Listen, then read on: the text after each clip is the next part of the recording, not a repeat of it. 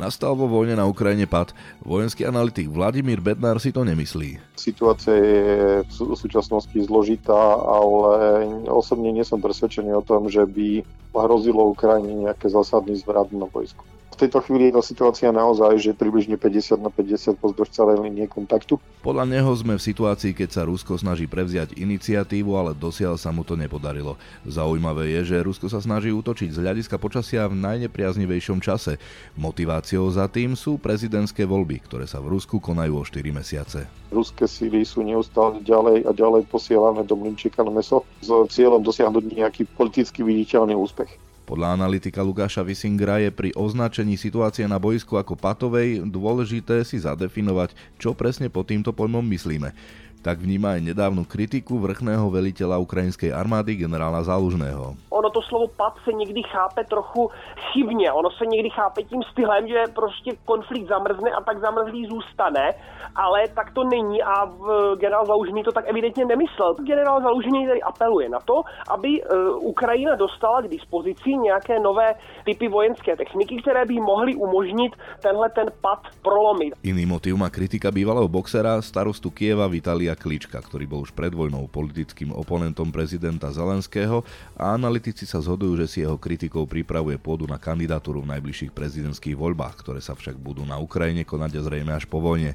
Aktuálne sa však vedenie krajiny musí zaoberať inými problémami, ako sú tie na domácej politickej scéne. Prezident Zelenský v tomto čase lobuje u amerických republikánskych poslancov, ktorí zablokovali vyše 60 miliardovú pomoc určenú Ukrajine a Izraelu a peniaze v o niečo menšej výške tiež blokuje na európskej pôde sused Ukrajiny Orbánovo Maďarsko. Ako sa bude situácia vyvíjať podľa odhadu oslovených analytikov? Čo chcú strany, ktoré blokujú pomoc svojim vydieraním získať a aká je pravdepodobnosť, že sa im to podarí? Aká je vôbec situácia na boisku? Očakávajú analytici výraznejší posun? A ako môže podporu Západu a pozíciu Ukrajiny ovplyvniť prípadné víťazstvo Donalda Trumpa v prezidentských voľbách, ktoré sú v budúcom roku? Počúvate podcast Denníka Pravda, sprevádzať vás im bude Zolrác. O téme sa budeme rozprávať s bezpečnostným a vojenským analytikom Vladimírom Bednárom. Dobrý deň. Dobrý deň, prajem.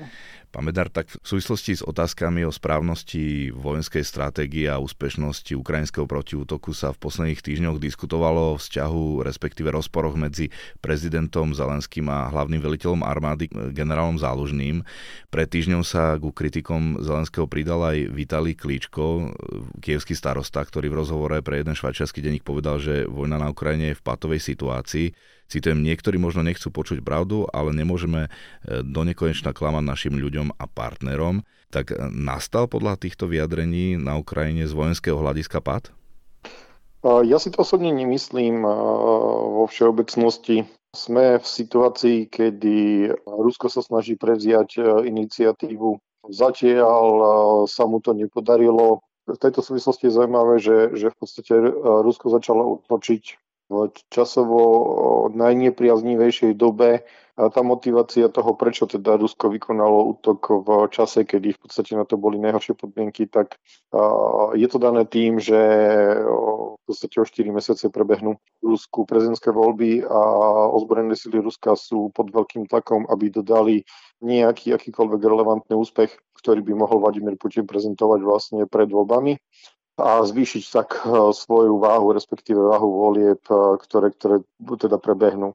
Napriek tomu teda situácia je v súčasnosti zložitá, ale osobne nie som presvedčený o tom, že by hrozilo Ukrajine nejaké zásadný zvrat na boisku. Mm, lebo to som sa aj chcel spýtať, že ako vnímate tú situáciu na boiskách, kde sú tie najťažšie a najdôležitejšie boje v súčasnosti, lebo naozaj sa v správach priebežne objavujú titulky, neviem, Rusmi odhalených pripravovaných sabotážach a útokoch na vojenské ciele na Kryme a zároveň teda o tom, že Rusi chcú spustiť rozsiahlejšie vojenské aktivity ako také, ktoré by stačili na udržanie toho dobitého územia. Vy teda za tým nevidíte nejakú prevahu vojenskú, že by mali zrazu vlastne viacej možností na munície, síl, ale že je za tým tá politika, no? No, vo všeobecnosti analýzy diania na boisku, hovoria nasledujúce. V poslednom období prudko vzrastli straty ruských síl. Vlastne v týždni medzi 26. 11. a 3. 12. v podstate Rusko stratilo rekordný počet vojakov na boisku od začiatku vojnového konfliktu Zároveň v tom istom čase sa pohybovali straty obrnených vozidiel a ďalších komponentov. Na priemernej úrovni to indikuje v podstate tri, tri také zásadné aspekty. Poprvé, ruské síly naozaj, že v podstate od začiatku 11. mesiaca vykonávajú veľmi masívne útoky. Tie útoky v podstate sme svedkami už akejsi tretej vlny po dvoch preskupeniach. Po spotrebovaní úvodných e, síl, po aplikovaní vlastne modernej mechanizovanej vojny, čo sa odrazilo vlastne na, na raste strát vlastne mechanizovaných a tankových síl. Keď sa tie, tie mechanizované a tankové síly, ktoré boli pripravené na to ofenzívu, spotrebovali, tak mm, útoky ďalej pokračovali v prostredníctvom masívneho nasadenia vlastne ľudských síl, to sa odrazilo vlastne k tomu, čo som už povedal, že postupne narastali straty na živote ruských vojakov a, a poklesli straty obrnenej techniky.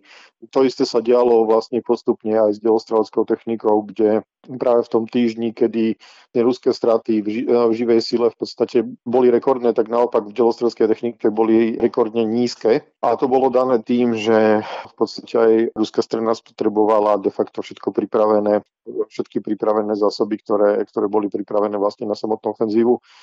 Primárne v tejto súvislosti sa hovorí o ofenzíve v Audivke, nie je to však jediné miesto, kde v tejto chvíli e, ruské síly útočia. Tých miest je podstatne viacej. Vo všeobecne, ak to zoberieme v podstate od východu na západ, tak e, tie miesta sú v podstate stred Charkovskej a Luhanskej oblasti, potom je to okolie Bachmutu, kde, kde ruské síly v posledných týždňoch E, obnovili útočnú činnosť. Potom samozrejme už spomínaná Audívka a nakoniec je to západ zapororského regiónu. V týchto všetkých oblastiach teda ruské síly e, obnovili svoje útoky. A vo všeobecnosti je ťažko predvídať, že ako sa, ako sa situácia ďalej bude držať, respektíve vyvíjať, e, či sa podarí ukrajinskej strane udržať iniciatívu, alebo iniciatívu preberie Rusko. Vo všeobecnosti ale môžeme povedať, že nasledujúce 4 mesiace budú pre Ukrajinu ťažké. Lebo ono sa to z toho aj čo hovoríte, už zdá, že naozaj to Rusko už prezalo tú iniciatívu, ako by teraz bola Ukrajina v defenzíve, ale povedzte, ak sa milím.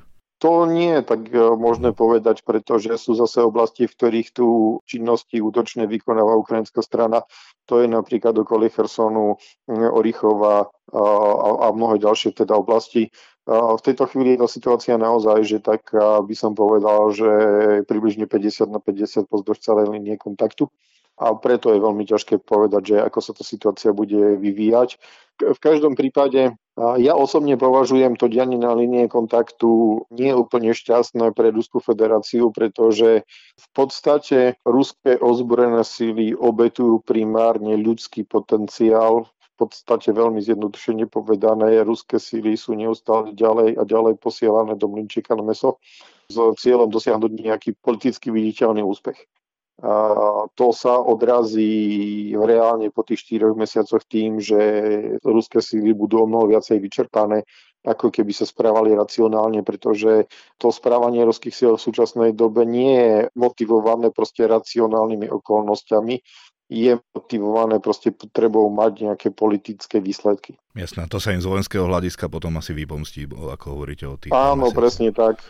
Veľmi zjednodušene povedané, že ak tu máme v podstate nejakých 6 týždňov bojov pri Avdivke a, a v podstate za tých 6 týždňov priemerne ruské sily stracali viac ako 6 tisíc mŕtvych a ťažko ranených, teda ranených s trvalým postihnutím týždenne, tak to v podstate sú obrovské čísla. Hej. To sú čísla, ktoré hovoria o tom, že, že za, tých, za ten mesiac a pol to Rusko stratilo na boisku proste trvalo skoro 40 tisíc ľudí a ak tí, takýmto tempom budú pokračovať ešte ďalšie 4 mesiace, tak to, to sú naozaj že obrovské straty. Takže ak ukrajinská strana bude rozumná v tej stratégii vojenskej, tak by sme mali vidieť zase možno nejakú prevahu na jej strane, hovoríte o priebehu hm. o budúceho roka, respektíve v nejakom ďalšom období. Tam ale silno bude záležať na tom, že ako bude vyzerať podpora spojencov, pretože e, veľmi významnú rolu vlastne pri ukrajinskej ofenzíve zohrala práve v minulosti podpora spojencov. Áno, k tomu sa chcem aj... Áno K tomu sa chcem aj dostať, ale ešte by som sa vrátil predsa len tým slovám Vitajla Klička, lebo trochu ako by to zaniklo, že mm-hmm. ako si vysvetľujete potom tieto výkriky rôzne verejné? Aj Toto treba chápať závažné... v tom, že Vitalij Kličko ako primátor Kieva je momentálne najväčším politickým vyzývateľom Vladimíra Zelenského. V skutočnosti takýmto politickým vyzývateľom nie je načelník generálneho štábu, o ktorom sa často hovorí, pretože on osobne niekoľkokrát opakovane deklaroval, že proste nemá záujem. do politiky. Áno, presne tak a preto vnímam vlastne ten medializovaný konflikt e, ako, ako skôr nejakú bulvarizáciu, nejaké hľadanie nejakého sporu politického, pretože proste pokiaľ nie je súper, hej, no tak proste ten spor neexistuje. Lebo zvonku sa to môže zdať, že aj tam začína alebo narasta nejaká vnútropolitická nestabilita, ktorá môže ovplyvniť schopnosť Ukrajiny sa brániť, čiže vy to tak nečítate. No je to zároveň pochopiteľné. Blíži sa doba, kedy už budeme mať za sebou dva roky vojny na Ukrajine a je pochopiteľné, že bojovať, hej, v podstate najväčší vojnový konflikt od druhej svetovej vojny ano. je pre Ukrajinu a ukrajinskú spoločnosť veľmi náročná. A to samozrejme e, má e, významný vplyv na to, akým spôsobom aj Ukrajinci vnímajú to dianie vlastne e, počas tohto vojnového konfliktu. To sa napríklad prejavuje aj tým, že mierne poklesla viera Ukrajincov v víťazstvo v podobe vyhnania ruských okupantov z celého územia, to znamená aj vrátanie Krímu. Ak si dobre pamätám, tak v tejto chvíli je síce niekde nad 80%, čo sa nám zdá byť niekde, že relatívne vysoké číslo, ano. ale došlo v podstate k miernemu poklesu oproti predchádzajúcim prieskumom. A, a podobná situácia aj v samotnom Rusku o, o, pred o, dvomi alebo tromi týždňami Mediazóna zverejňovala vlastne prieskum toho, ako vnímajú Rusi v podstate dianie na Ukrajine a len 22% Rusov podporuje ďalšie pokračovanie vojny na Ukrajine. A to o čom si svedčí? A zároveň, keď si uvedomíme, že ešte pred približne 6 mesiacmi v tom Rusku tá podpora bola 44%, tak ten, ten pokles je polovičný. Hej. Takže obidve strany vlastne trpia tým, že, že vojnový konflikt už trvá dva roky, že tie, tie straty sú obrovské, že to vypetie síl, ktoré obidva národy musia v podstate kvôli vojnovému konfliktu podstúpiť, majú naozaj že veľký dopad na celú spoločnosť. Áno, akorát, že teda tá verejná mienka asi nemá takú silu v Rusku ako na Ukrajine. Tam teda... Áno, my samozrejme nemôžeme očakávať, že autoritatívny režim nejakým spôsobom ovplyvní to, čo si reálne Rusi myslia a zároveň reálne Rusi tie svoje názory vnútorné oni neprejavia do nejakej politiky vonkajšej. To naozaj nemôžeme očakávať. No, v Ukrajine ale vieme, že tie voľby budú odsunuté, že už to schválil parlament. Áno. Čiže teraz to ide mimo hry politikmi alebo aj možno aj Rusmi a nejakou propagandou podporované také tie názory, že zdajte sa území a ukončíme to celé? Um, osobne si um, nemyslím, že takto to treba chápať. Je pochopiteľné, že tá situácia je naozaj že aj pre ukrajinskú politiku komplikovaná. Ťažko povedať, že ako sa to bude vyvíjať. Vidíme práve na tom, na tom prípade e, klička, že aj vo vnútri ukrajinskej spoločnosti sú nejaké politické trendy, ktoré sa snažia o nejakú zmenu. Otázne je, že ako budú, budú účinné. Osobne naozaj by som viacej venoval pozornosť tomu, že, e, že dochádza k, k hlasom práve z toho politického prostredia ako z toho vojenského. Mhm. No a teraz by som už prešiel tej podpore, lebo koncom týždňa je v Bruseli summit EÚ, na ktorom sa má rozhodnúť o finančnej podpore Ukrajine v hodnote 50 miliard eur, 17 miliard sú granty a 33 miliard požičky. No a maďarský premiér Viktor Orbán už vopred naznačuje, že bude túto pomoc blokovať. Ako významná je pre Ukrajinu a ako môže jej zdržanie alebo celkové zastavenie ovplyvniť teda schopnosť Ukrajiny sa brániť? ten samotný balík je zložený z niekoľkých častí a podstatne dôležitejšie sú tie časti, ktoré sa venujú ekonomickej podpore, respektíve obnove Ukrajiny ako takej. V prípade vojenskej podpory tá Európa má mnohé spôsoby, ako v prípade neprijatia toho balíku nájsť proste nejaké alternatívne riešenie, napríklad v podobe dvojstranných zmluv. To znamená, že ako keby tie problémy, čo sa týka prijatia tohto balíka v Európskej únii, nie sú až také zásadné. O mnoho väčší problém by bolo napríklad v prípade toho, ak by Spojené štáty americké nenašli spôsob, ako poskytnúť um, Ukrajine uh, pomoc a ten dôvod je veľmi jednoduchý. Tam proste nie sú nejaké, že rovnaké efektívne spôsoby, ako proste prípadné veto zákonodárcov obísť. Mm. Uh, takže uh, v podstate v tejto chvíli ja za väčší problém považujem dianie Spojených štátov amerických ako v samotnej Európe. No a čo sa týka potom toho veta um, samotného Maďarska, tak uh, zase my sme svedkami toho, že v minulosti Viktor Orbán opakovane vetoval vlastne podobné rozhodnutia a nakoniec vždy ustúpil. No, osobne to vnímam takým spôsobom, že Viktor Orbán sa pokusí takýmto spôsobom vydierať zbytok Európskej únie, aby dosiahol nejaké výhody pre, pre Maďarsko, teda neoprávnené výhody pre Maďarsko. Témou môžu byť napríklad zastavené štrukturálne fondy alebo iné, iné benefity. Áno, vieme, že tam, je, tam sú zastavené fondy v hodnote 10 miliard eur, čo teda tiež nie je málo. Tak. A, a hoci to teda oficiálne aj Brusel, aj Maďarsko odmieta, že by toto bolo predmetom nejakého handrkovania, tak e, tie hlasy v kulároch sú jasné, že, že, tam, že tam e, toto môže byť v hre. A myslíte si, že Únia k tomu prístupí? Je to len váš odhad, ale viete, že je to potom aj precedens do budúcnosti, keby ustúpila? Mm, ja nie som úplne presvedčený o tom, že Európska únia by v tomto smere mala ustupovať. Som presvedčený o tom. A vlastne aj tie vyjadrenia politikov aj napríklad z Pobaltia, ale už aj napríklad z Európy hovoria o tom, že tá konfrontácia, teda tie konfrontačné tlaky zo strany Maďarska mm, sú aj dvojstranné. Otvorene sa už v tejto chvíli hovorí, že či by miesto Maďarska v Európskej únii nemala byť Ukrajina, pretože e, Európska únia je o zdieľaní nejakých spoločných hodnot a prečo by teda v Európskej únii mala byť nejaká krajina, ktorá nezdieľa spoločné hodnoty, teda teraz narážem na Maďarsko? Áno. A, a o, samozrejme, v tejto chvíli neexistujú nejaké o, efektívne mechanizmy, ktoré by teda tento problém mohli vyriešiť.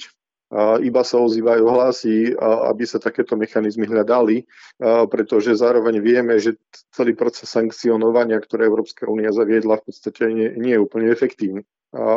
Uvidíme, ako sa tá situácia bude vyvíjať nie som úplne najpovolanejší na to, aby som vlastne hodnotil, ako bude postupovať Európska únia. Ja som osobne presvedčený, že Európska únia má postatok priestoru, ako hľadať iné riešenie bez toho, aby ustupoval Maďarsku.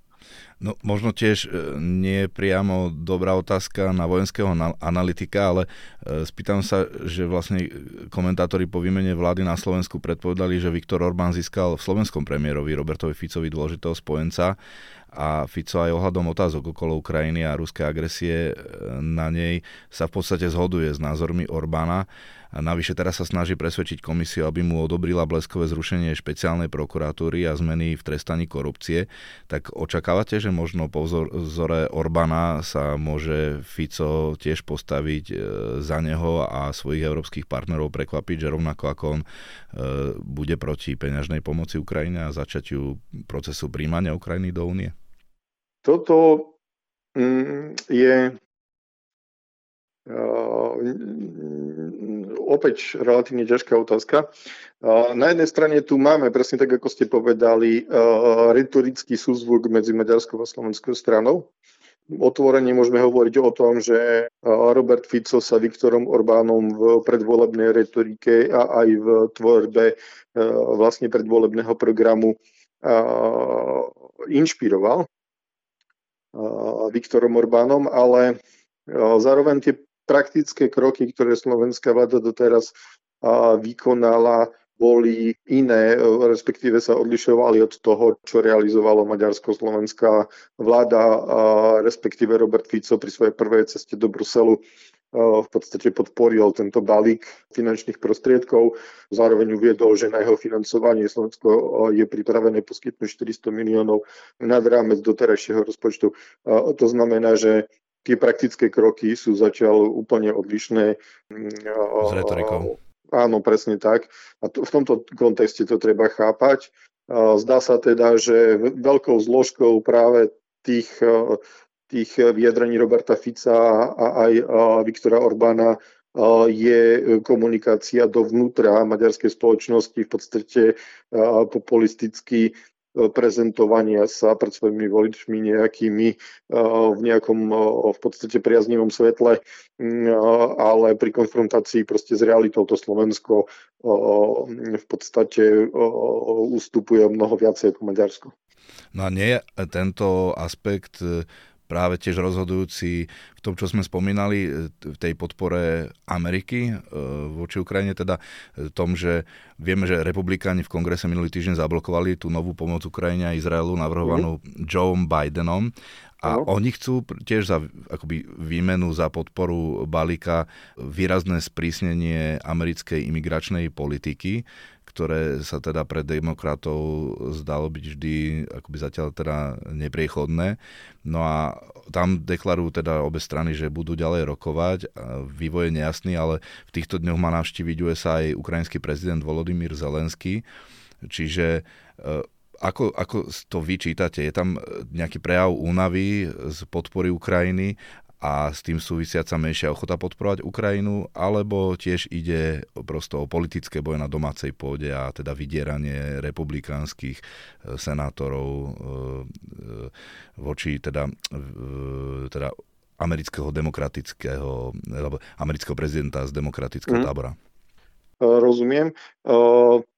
Ja to vnímam tak, že tie problémy okolo podpory Ukrajiny zo strany Spojených štátov amerických sú primárne vnútropolitický problém. Máme patovú situáciu v podstate v kongrese Spojených štátov amerických. Republikáni sa v podstate takýmto spôsobom snažia ovplyvňovať vývoj exekutívy, ktorú majú v rukách demokrati. Je to pochopiteľné a Osobne som presvedčený o tom, že je len otázka času, kedy sa obe strany dohodnú. Najmä preto, že v skutočnosti je paradoxné, že podporu v podstate, že, že to hlavné slovo pri, pri hľadaní podpory, primárne teda vojenskej podpory pre Ukrajinu majú, majú demokrati, pretože tí historicky v podstate vždy predstavovali ten, ten prvok, ktorý práve takúto podporu Áno, presne tak. E, nejakým spôsobom korigoval. A naopak republikáni, z ktorých vznikli, e, vzýšli také osobnosti ako napríklad Ronald Reagan, George Bush a tak ďalej, tak e,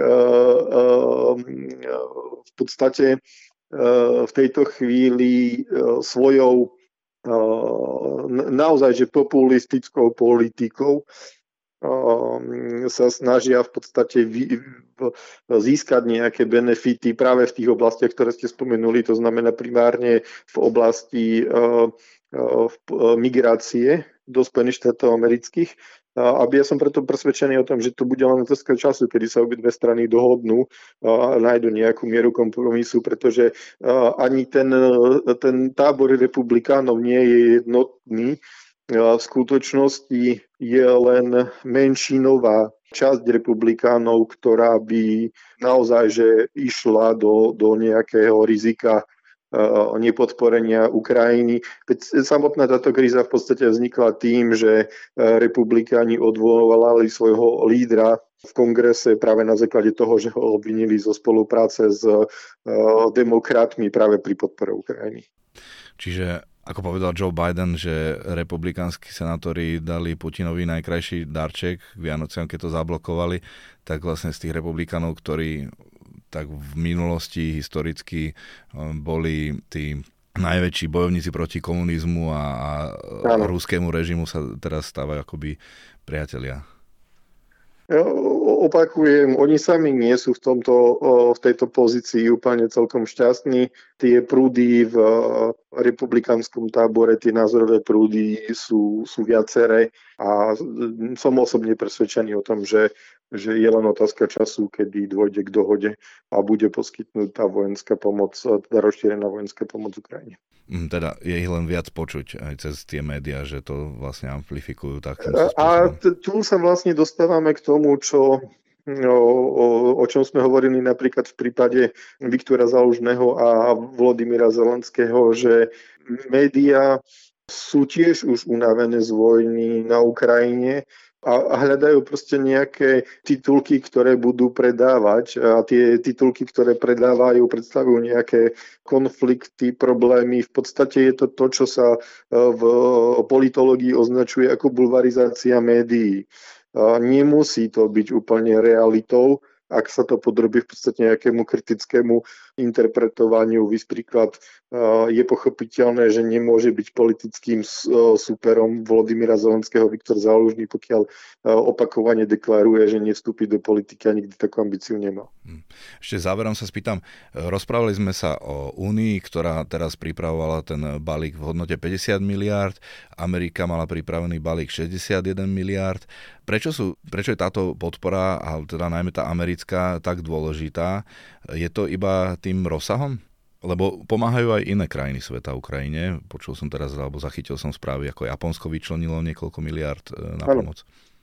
Áno, tých krajín je niekde okolo 60, teda určite medzi 50 a 60.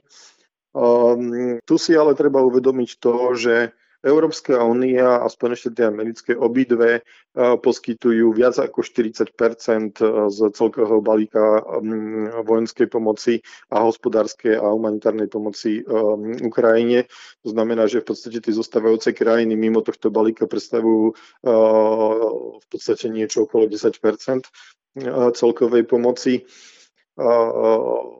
takže svojim rozsahom nie sú až také významné ale obidva tieto balíky sú, sú špecifické tým, že v prípade napríklad Spojených štátov amerických, si dobre pamätám, to bolo 5. alebo 6. balík, môžem sa ale miliť. A tento balík je proste taký veľký, pretože prezident Joseph Biden sa snaží v podstate eliminovať eh, pre budúcnosť takéto predvolebné, eh, pretože vieme, že budúci rok budú Spojených štátov amerických prezidentské voľby špekulácie zo strany republikánov, ktorí by v podstate túto tému mohli použiť na vnútropolitický boj, tak ako to teraz sa deje. V prípade Európskej únie, ako som povedal, tá situácia je mierne odlišná, ale vo všeobecnosti Eh, si v podstate všetky krajiny už uvedomili, že vojnový konflikt na Ukrajine bude dlhodobá záležitosť a že je potrebná dlhodobá, systematická a predvídateľná podpora. Eh, a v podstate ten balík Európskej únie je v podstate súčasťou nejakého eh, návrhu rozpočtu Európskej únie na nasledujúci rok a v podstate hovorí o nejakom celoročnom systematickom a predvídanom financovaní pomoci Ukrajine. A, a v tomto kontexte je teda ten význam e, obidvoch týchto balíkov veľmi významný, pretože v podstate pre Ukrajinu znamená nejakú dlhodobú a predvydateľnú podporu. Konštatuje vojenský a bezpečnostný analytik Vladimír Bednár. Ďakujem za rozhovor. Pekný deň želám. K téme som oslovil aj vojenského analytika Lukáša Visingra. Dobrý deň. Dobrý deň. Pán Visingr, e, najprv generál Valerij Zálužný a teraz aj kievský starosta Vitali Kličko kritizujú, v posledných týždňoch kritizovali e, politické vedenie Ukrajiny, konkrétne aj prezidenta Volodymyra Zelenského za, za spôsob vedenia vojny a naznačovali, že si akoby kresli nejaké vzdušné zámky aj, aj jeho ľuďom, aj partnerom a že, že tá celá situácia je v pate. Ako to vnímate vy? Eh, já bych oddělil tady eh, to, co řekl generál Zalužný a to, co řekl starosta Kličko. Eh, přece jenom Kličko je opravdu politik, každým soulem je vlastně dlouhodobě oponentem Zelenského. Samozřejmě za války tady ty spory se můžou nějaké míry utlumit, ale teď zase vychází znova na povrch.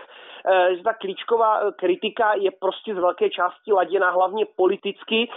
Není žádným tajemstvím, že by chtěl kandidovat na prezidenta, takže už se asi začíná nějakým způsobem vymezovat bojovat proti Volodymyru Zelenskému, čili tohle bych nebral jako úplně e, něco vojensky až tak relevantního. To, co eh, se naopak eh, řekl a napsal generál Zalužný, to má samozřejmě mnohem větší váhu, protože generál Zalužný je vrchním velitelem ukrajinské armády, e, má nepochybně přehled o tom, co se děje, jaká je situace. E, on tedy hovoří o tom, že je to řekněme, pad.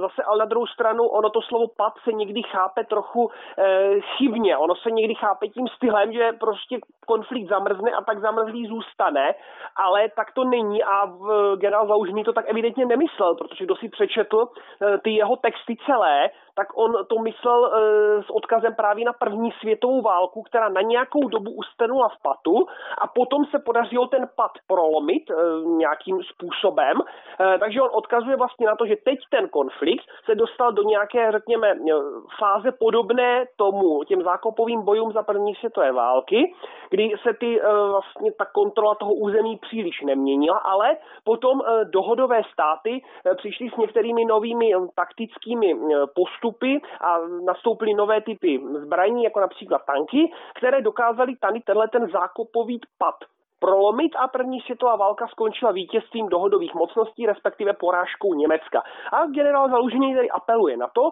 aby e, Ukrajina dostala k dispozici nějaké nové e, typy vojenské techniky, které by mohly umožnit e, tenhle ten pad prolomit. Ale znovu generál Zalužený neříká, že ta válka zamrzla a takhle zamrzlá zůstane navždy nebo na nějakou velmi dlouhou dobu. On naopak říká, teď se prostě ty boje zpomalily, no to tempo bojů se zpomalilo a teď musíme pracovat na tom, eh, aby vlastně Ukrajina znovu získala tu iniciativu, kterou měla a dokázala, eh, dokázala tuhle situaci znova eh, prolomit. Čiže vy to nečítate ako kritiku vlastného politického vedenia, ale skôr takú výzvu smerom k zahraničným podporovateľom, lebo ukrajinský prezident Volodymyr Zelenský pri komunikácii s niektorými veliteľmi ozbrojených síl vraj podľa zdrojov ukrajinskej pravdy obchádza náčelníka generálneho štábu záložného a to má záložnému stiažovať to riadenie celej armády, že či tam vidíte nejaké takéto nezhody, alebo je to nafúknuté propagandistickou mašinériou a médiami a možno teraz kreslujúcimi vyjadraňami analytikov? Eh, jak jsem říkal, v případě, Valer, eh, v případě Klička ta vyjádření jsou nepochybně motivována primárně politicky, tomu bych takovou pozornost nevěnoval. V případě Zaužného tam to není, nemyslím si přímo kritika velení, tam pod, no, to politického vedení země, to tam vlastně od něho přímo nezaznělo. Objevují se náznaky, že ty vztahy mezi Zelenským a Zalužným jsou napjaté. Eh, to samozřejmě může být těmi médií hodně nafouknuté, to, ale přece jenom jsou to dvě velmi, velmi silné osobnosti, řekněme takový dva koutí na jednom smetišti a to nemusí vždycky dělat dobrotu. Jsou prostě v historii známé případy, eh, kdy si nějaké takovéhle silné osobnosti sedly do a spolupracovali velice dobře a taky máme dost případů, kdy to prostě ta spolupráce často drhnula, protože eh, ty dvě autority si prostě nemuseli úplně, eh, úplně sednout. Taky prosakují informace o tom, že i sám generál Zalužný má nějaké perspektivní politické ambice. On sám všechny takové věci teda veřejně odmítá, ale prostě objevují si nějaké spekulace, že až případně teda po válce eh, by mohl, by mohl třeba chtít kandidovat na prezidenta a ta podpora, kterou mezi Ukrajinci má, ta je nepochybně velmi, velmi vysoká. Eh, ta jeho podpora je téměř stoprocentní, zatímco jako prezident Zelenský samozřejmě má velmi vysokou podporu, ale zalužnému prostě věří víc Ukrajinců, eh, takže eh, si umím představit, že tam může být eh, vnímána ze strany Zelenského nebo lidí kolem něj, že tam může být vnímán jakoby zalužný do určité míry jako nějaká potenciální konkurence a z toho potom můžou, z toho potom můžou samozřejmě hodně těžit média, která mají tendenci takovéhle věci často nafukovat. My prostě úplně nevidíme, jo. To je prostě jsou nějaké do značné míry jako spekulace asi mediální a to, co my tady teď vedeme, může být taky z velké části, z velké části spekulativní.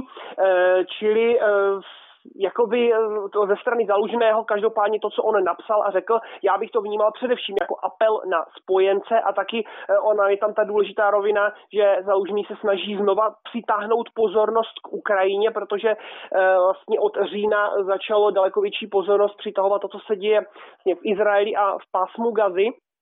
Ta Ukrajina se trošičku jakoby ztratila z toho, eh, z toho hlavního fokusu médií a ty zalužného texty eh, podle mě měli i tu pozornost k Ukrajině znovu přitáhnout. Jako generál Zalužný má jeden dar, který není většině vojevůdců vlastní, podotýkám. On má dar psát a hovořit o, i o komplikovaných vojenských záležitostech tak, aby jim rozuměli i lajkové, že vlastně ty jeho eseje vycházejí běžně eh, v, jakoby v běžných časopisech, spravodaj, jako z běžných spravodajských médiích a e, lidé jim rozumějí. To je něco, co je u založeného, jako čem je založený výjimečný a e, vlastně není to úplně běžné, že by se takhle jakoby vysocí generálové, no načelníci generálního štábu, že by psali takovéhle vlastně popularizační eh, a popularizační texty, jaké píše Zalužný, eh, takže mm, prostě, jak říkám, má to, i, má to podle mě z velké části tady právě tuhle, eh, tohle poslání, tenhle účel, tedy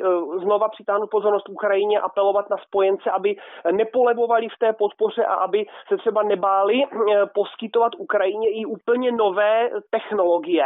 To je vlastně něco, co občas zaznívá z Ukrajiny ve smyslu, že by měli vlastně poskytovat Ukrajině úplně nové typy vojenské techniky, věci, které třeba ještě nejsou úplně vyzkoušené, nejsou zavedené do sériové výroby, aby Ukrajinci vlastně mohli přímo testovat v bojových podmínkách. Namátkou třeba e, Zalužený se v jednom z těch textů zmiňuje o plazmových hořácích pro, e, pro kopání tunelů, což je vlastně úplně nová technologie, se kterou se teď experimentuje. Je to vlastně něco, co by mohlo nahradit ty klasické vrtací, vrtací stroje, použití plazmových oblouků. Takže Zalužený právě tohle uvádí jako jeden z příkladů těch úplně nových věcí, které by se mohly eh, na Ukrajině objevit a pomocí kterých by se eventuálně dal prolomit ten, eh, ten pad, který momentálně, řekněme, v té záporožské oblasti existuje. Byť je teda nutno zdůraznit, že jako boje nej, neprobíhají jenom v záporoží. Jo. Naopak třeba, eh, jestliže v záporoží je, řekněme, ta situace je do značné míry statická, tak třeba naopak v Chersonské oblasti na levém břehu Dněpru, tam se to vyvíjí velmi dynamicky, tam se Ukrajincům daří rozšiřovat to předmostí a postupovat a pokud budou postupovat takhle dál a podaří se jim dosáhnout dojít k silnici na Melitopol, eh, tak potom asi Rusům by mohli začít jako vznikat velmi, velmi vážné zásobovací problémy. Takže tie vyjadrenia, o ktorých sme sa bavili, podľa vás teda nenasvedčujú tomu, že by tam vznikala alebo narastala nejaká vnútropolitická nestabilita, ktorá by mohla ovplyvniť schopnosť Ukrajiny sa brániť, ale skôr naopak, že to vidíte ako taktický nejaký spôsob, ako vylepšiť tú pozíciu?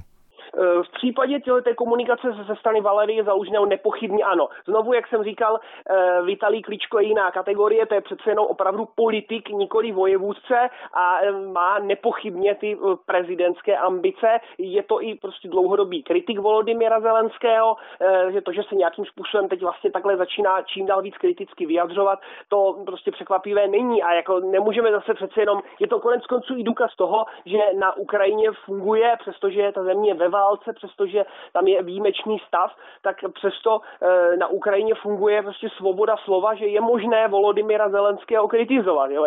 Asi těžko představitelné, že by, e, že by někdo z, vrchního, z, někdo z nejvyššího vedení e, z, v Rusku vystoupil s podobnými vyjádřeními na, na adresu Vladimira Putina. Áno, tam už by sa špekulovalo o tom, že kedy vypadne z okna na základe skúseností z minulosti.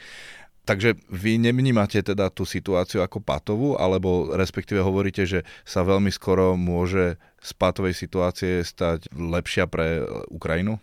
Já bych eh, záleží na tom tedy, jak budeme definovat ten pad. Pokud ho budeme definovat v tom čistě šachovém smyslu, odkud to slovo pochází, tak pad znamená v podstatě situaci, kdy ta hra nemůže dál pokračovat, kdy vlastně ani jeden z těch, eh, ani jeden z těch hráčů není schopen porazit toho druhého. Pad znamená v šachu v podstatě víceméně konec hry. Eh, zatímco v tom běžném vojenském smyslu, jak se to slovo používá, pad znamená, řekněme, nějakou dočasnou rovnováhu na bojišti, ale ta rovnováha se může může třeba velice rychle změnit. Jo? To bylo právě to, co nastalo třeba za druhé světové války. Pravda, tam se to tam nezmínilo úplně rychle, tam to trvalo několik let, eh, než se podařilo ten zákupový pad prolomit, ale nesmíme to prostě brát tím doslovným, no původním šachistickým významem, že pad znamená prostě remízu a, remízu a vyrovnaný konec hry. Pad ve válce znamená jenom nějakou dočasnou situaci, kterou je možné zvrátit třeba dodávkami nových, nových zbraní a to je právě to, o co usiluje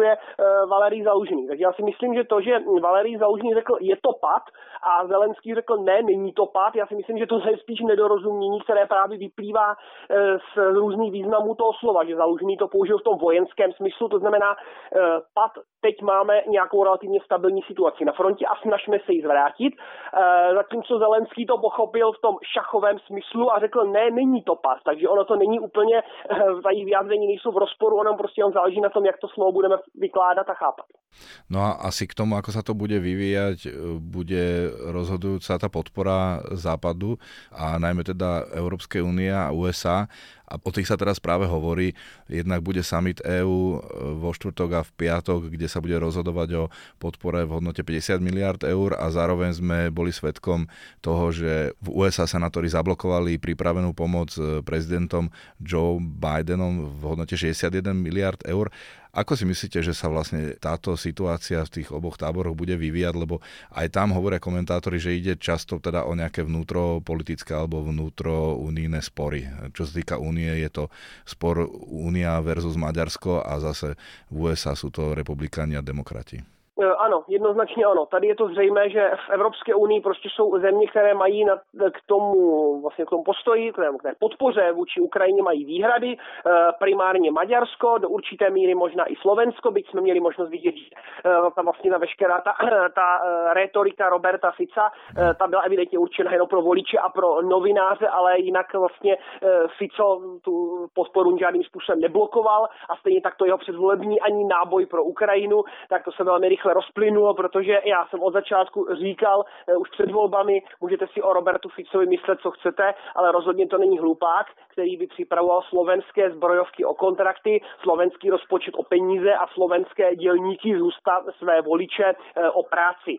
Eh, a proto taky ta výroba na Slovensku pro Ukrajinu, která je nepochybně velmi důležitá, protože Slovensko je významným dodavatelem munice a dělostřeleckých systémů pro Ukrajinu, tak tahle výroba nepochybně poběží dál a přesně to se stalo. Eh, bez ohledu na to, jak bude, jak bude nadávat Andrej Danko, protože eh, nadávky jsou asi takto jediné, co, může, co s tím může udělat.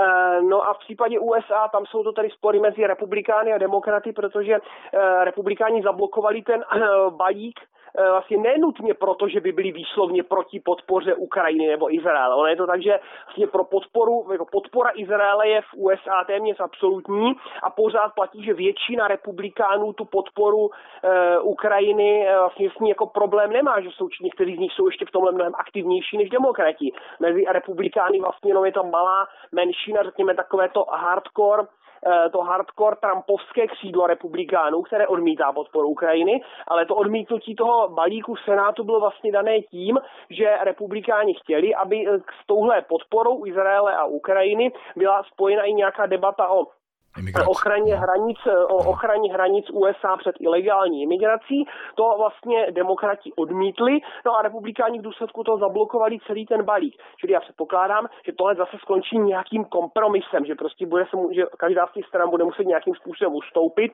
a e, předpokládám, že nakonec jak Izrael, tak, tu, tak Ukrajina tu podporu, e, tu podporu dostanou. Konec konců jsme mohli opakovaně vidět, že vlastně se e, v, v americkém kongresu došlo k nějakému takovému zablokování různých záležitostí, včetně třeba toho, vlastně toho navýšení toho dluhového stropu. Vždycky se to povedlo nějakým způsobem vyřešit, takže předpokládám, že to bude tady tak stejně. A podotýkám, oni i ti e, vlastně v USA taky se nesmí zapomínat na jednu ohromně důležitou věc, je odhadem 80 až 90% těch peněz, které jsou určeny takzvaně pro Ukrajinu, tak to jsou peníze, které zůstávají v USA, protože to jsou peníze, které na základě vlastně zákona o půjčce a pronájmu eh, americká vláda ve skutečnosti dává americkým zbrojovkám, které vyrábí pro Ukrajinu, vyrábí zbraně a munici. Čili to nejsou peníze, které by se posílaly do Kieva, ale jsou to peníze, které zůstávají v Americe, stimulují americkou ekonomiku, zajišťují pracovní místa eh, a tak dále a tak dále. Čili jako by, bylo by v podstatě od, od amerických politiků by bylo v podstatě hloupé i tady z toho čistě, řekněme, sobeckého pohledu, aby, aby tohle dlouhodobě blokovali, protože je to prostě, je to prostě podpora americké ekonomiky, která samozřejmě takovouhle, která vlastně takovýhle stimul nepochybně v současné době potřebuje. No a záverom tieto správy o zablokovaných podporách a problémoch s schválením ďalšej podpory, plus keď vidíme, že vlastne tá, tá línia bojová sa nejako extra nehýbe, prichádza zima a tak ďalej, že na niekoho, pre lajka, pre človeka, ktorý to nesleduje až tak podrobne, by to mohlo pôsobiť depresívne, že prichádza tá únava z vojny a že vlastne možno silnejú aj hlasy na to, aby sa Ukrajina vzdala nejakých svojich území výmenou za mier a ukončenie celej vojny. Vnímate to podobne? Ta, ano, ta únava z války se dostavuje, to je nepochybné, prostě už to trvá docela dlouho, už to trvá, trvá už to téměř dva roky, e, takže je jasné, že eh, na západě ta veřejnost, která je zvyklá na působivá, rychlá, krásná televizní vítězství, tak prostě už by chtěla, aby to nějakým způsobem skončilo, aby ta válka už tak nějak jako neotravovala ale tohle, jako tohle bohužel není možné. Jo? Jako já si neumím v dohledné době představit žádná mírová jednání mezi Ruskem a Ukrajinou, protože ten, to nastavení v té ukrajinské společnosti a politice, ten převládající, jako drtivě převládající mindset je, že Ukrajinci prostě chtějí bojovat, dokud nezískají celou svou zemi zpátky. Celý Donbas a celý Krym, aby se prostě obnovili hranice a suverenita z roku 1991. Jo, tohle je názor, který zastává eh, podle různých průzkumů 85, zhruba 85% Ukrajinců, takže je v podstatě jako nepředstavitelné, eh, že by Ukrajina kývla na nějaký kompromis typu území za mír. A to není o tom, že by tohle byl postoj Volodymyra Zelenského. Eh, já mám pocit, že tohle snad snad říkají jenom lidi, kteří živého Ukrajinci v životě neviděli nebo s ním nemluvili. E, to jakoby Zelenský je taková ikona nebo symbol daleko víc pro nás, než pro Ukrajince. On samozřejmě mezi těmi Ukrajinci má podporu, ale Zelenský prostě artikuluje to, co je naprosto převládající postoj v celé ukrajinské společnosti. Čili dokonce i představa, že by Zelenského nahradil někdo jiný, kdo by byl ochotný jednat, ta představa je absolutně otržená od reality, protože kdyby kterýkoliv ukrajinský prezident nebo premiér premiér chtěl jednat s Ruskem na bázi, eh, na bázi území za mír, tak jeho vlastní lidi nejspíš pověsí na nejbližším kandelábru. Eh, takže tohle je prostě úplně jako fiktivní a fantasmagorické podle mě, to je první věc. A za druhé, dokonce i kdyby se tohle nějakým zázračným, nepochopitelným způsobem změnilo, tak ani Rusové nejsou v podstatě ve skutečnosti ochotní seriózně jednat, protože ten ruský režim se sám vmanévroval do úplně nesmyslné situace, kdy vyhlásil anexi čtyř, čtyř území, která ani zdaleka nekontroluje a e, vlastně nedokázal za celou tu dobu přijít s nějakou jednoznačnou, e, s nějakým jednoznačným sdělením toho, co by považoval za úspěch v té válce, kromě tedy nějaké jako těžko pochopitelné de, denacifikace e, a demilitarizace Ukrajiny, což vlastně už stejně už nikdo pomalu ani neopakuje, protože nikdo stejně nikdy neviděl, co to má znamenat. Místo, a místo demilitarizace se dosáhlo toho, že Ukrajina má jednu z nejlépe vyzbrojených armád světa Eh, čili tohle jako ze strany Ruska by taky nedávalo smysl. Ten režim eh, se vlastně dostal do situace, že tu válku nemůže vyhrát, nemůže ji ale ani prohrát, takže jedinou možností je pokračovat ve válce a doufat, že se v úzovkách něco stane, něco změní. Tím něčím by třeba hypoteticky pro Rusy eh, mohlo být vítězství Donalda Trumpa v amerických prezidentských volbách. Eh, protože Rusové doufají, že Trump by mohl chtít dotlačit Ukrajinu k nějakým, nějakým jednáním o míru, ale zaprvé, jak jsem říkal, to si myslím, že je prostě otržené od reality, protože Ukrajina na žádném takovémhle eh, míru s Ruskem vyjednávat nebude a já na rozdíl od spousty lidí si nejsem vůbec ani jistý, že by Donald Trump něco takového udělal. Donald Trump je dost těžko předvídatelný, těžko čitelný, velmi impulzivní politik. Já si umím velmi dobře představit, že nějaká sekvence událostí událostí by ho zvolal zavést naopak k tomu, že by se z něho stal ten největší pro ukrajinský jestřáb, který by začal Ukrajině dodávat zbraně, o kterých se jí ještě ani, ještě ani nesnilo. Takže tady tyhle, ty oba, tady tyhle ty naděje Rusů můžou být jako velmi, eh, velmi pomílené. Čili abych to zhrnul, jako v dohledné době žádná jako reálně míněná eh, mírová eh, jednání prostě nepředpokládám. Myslím si, že ta válka se určitě povede ještě nějakou dobu, nějakou dobu prostě v intenzivním, intenzivním ofenzivním způsobem, protože obě strany budou doufat, že se jim podaří tu momentální situaci nějakým způsobem prolomit a dosáhnout, dosáhnout vojenského vítězství. Toľko hodnotenie vojenského analytika Lukáša Visingra. Ďakujem veľmi pekne za rozhovor. Díky, nashledanou.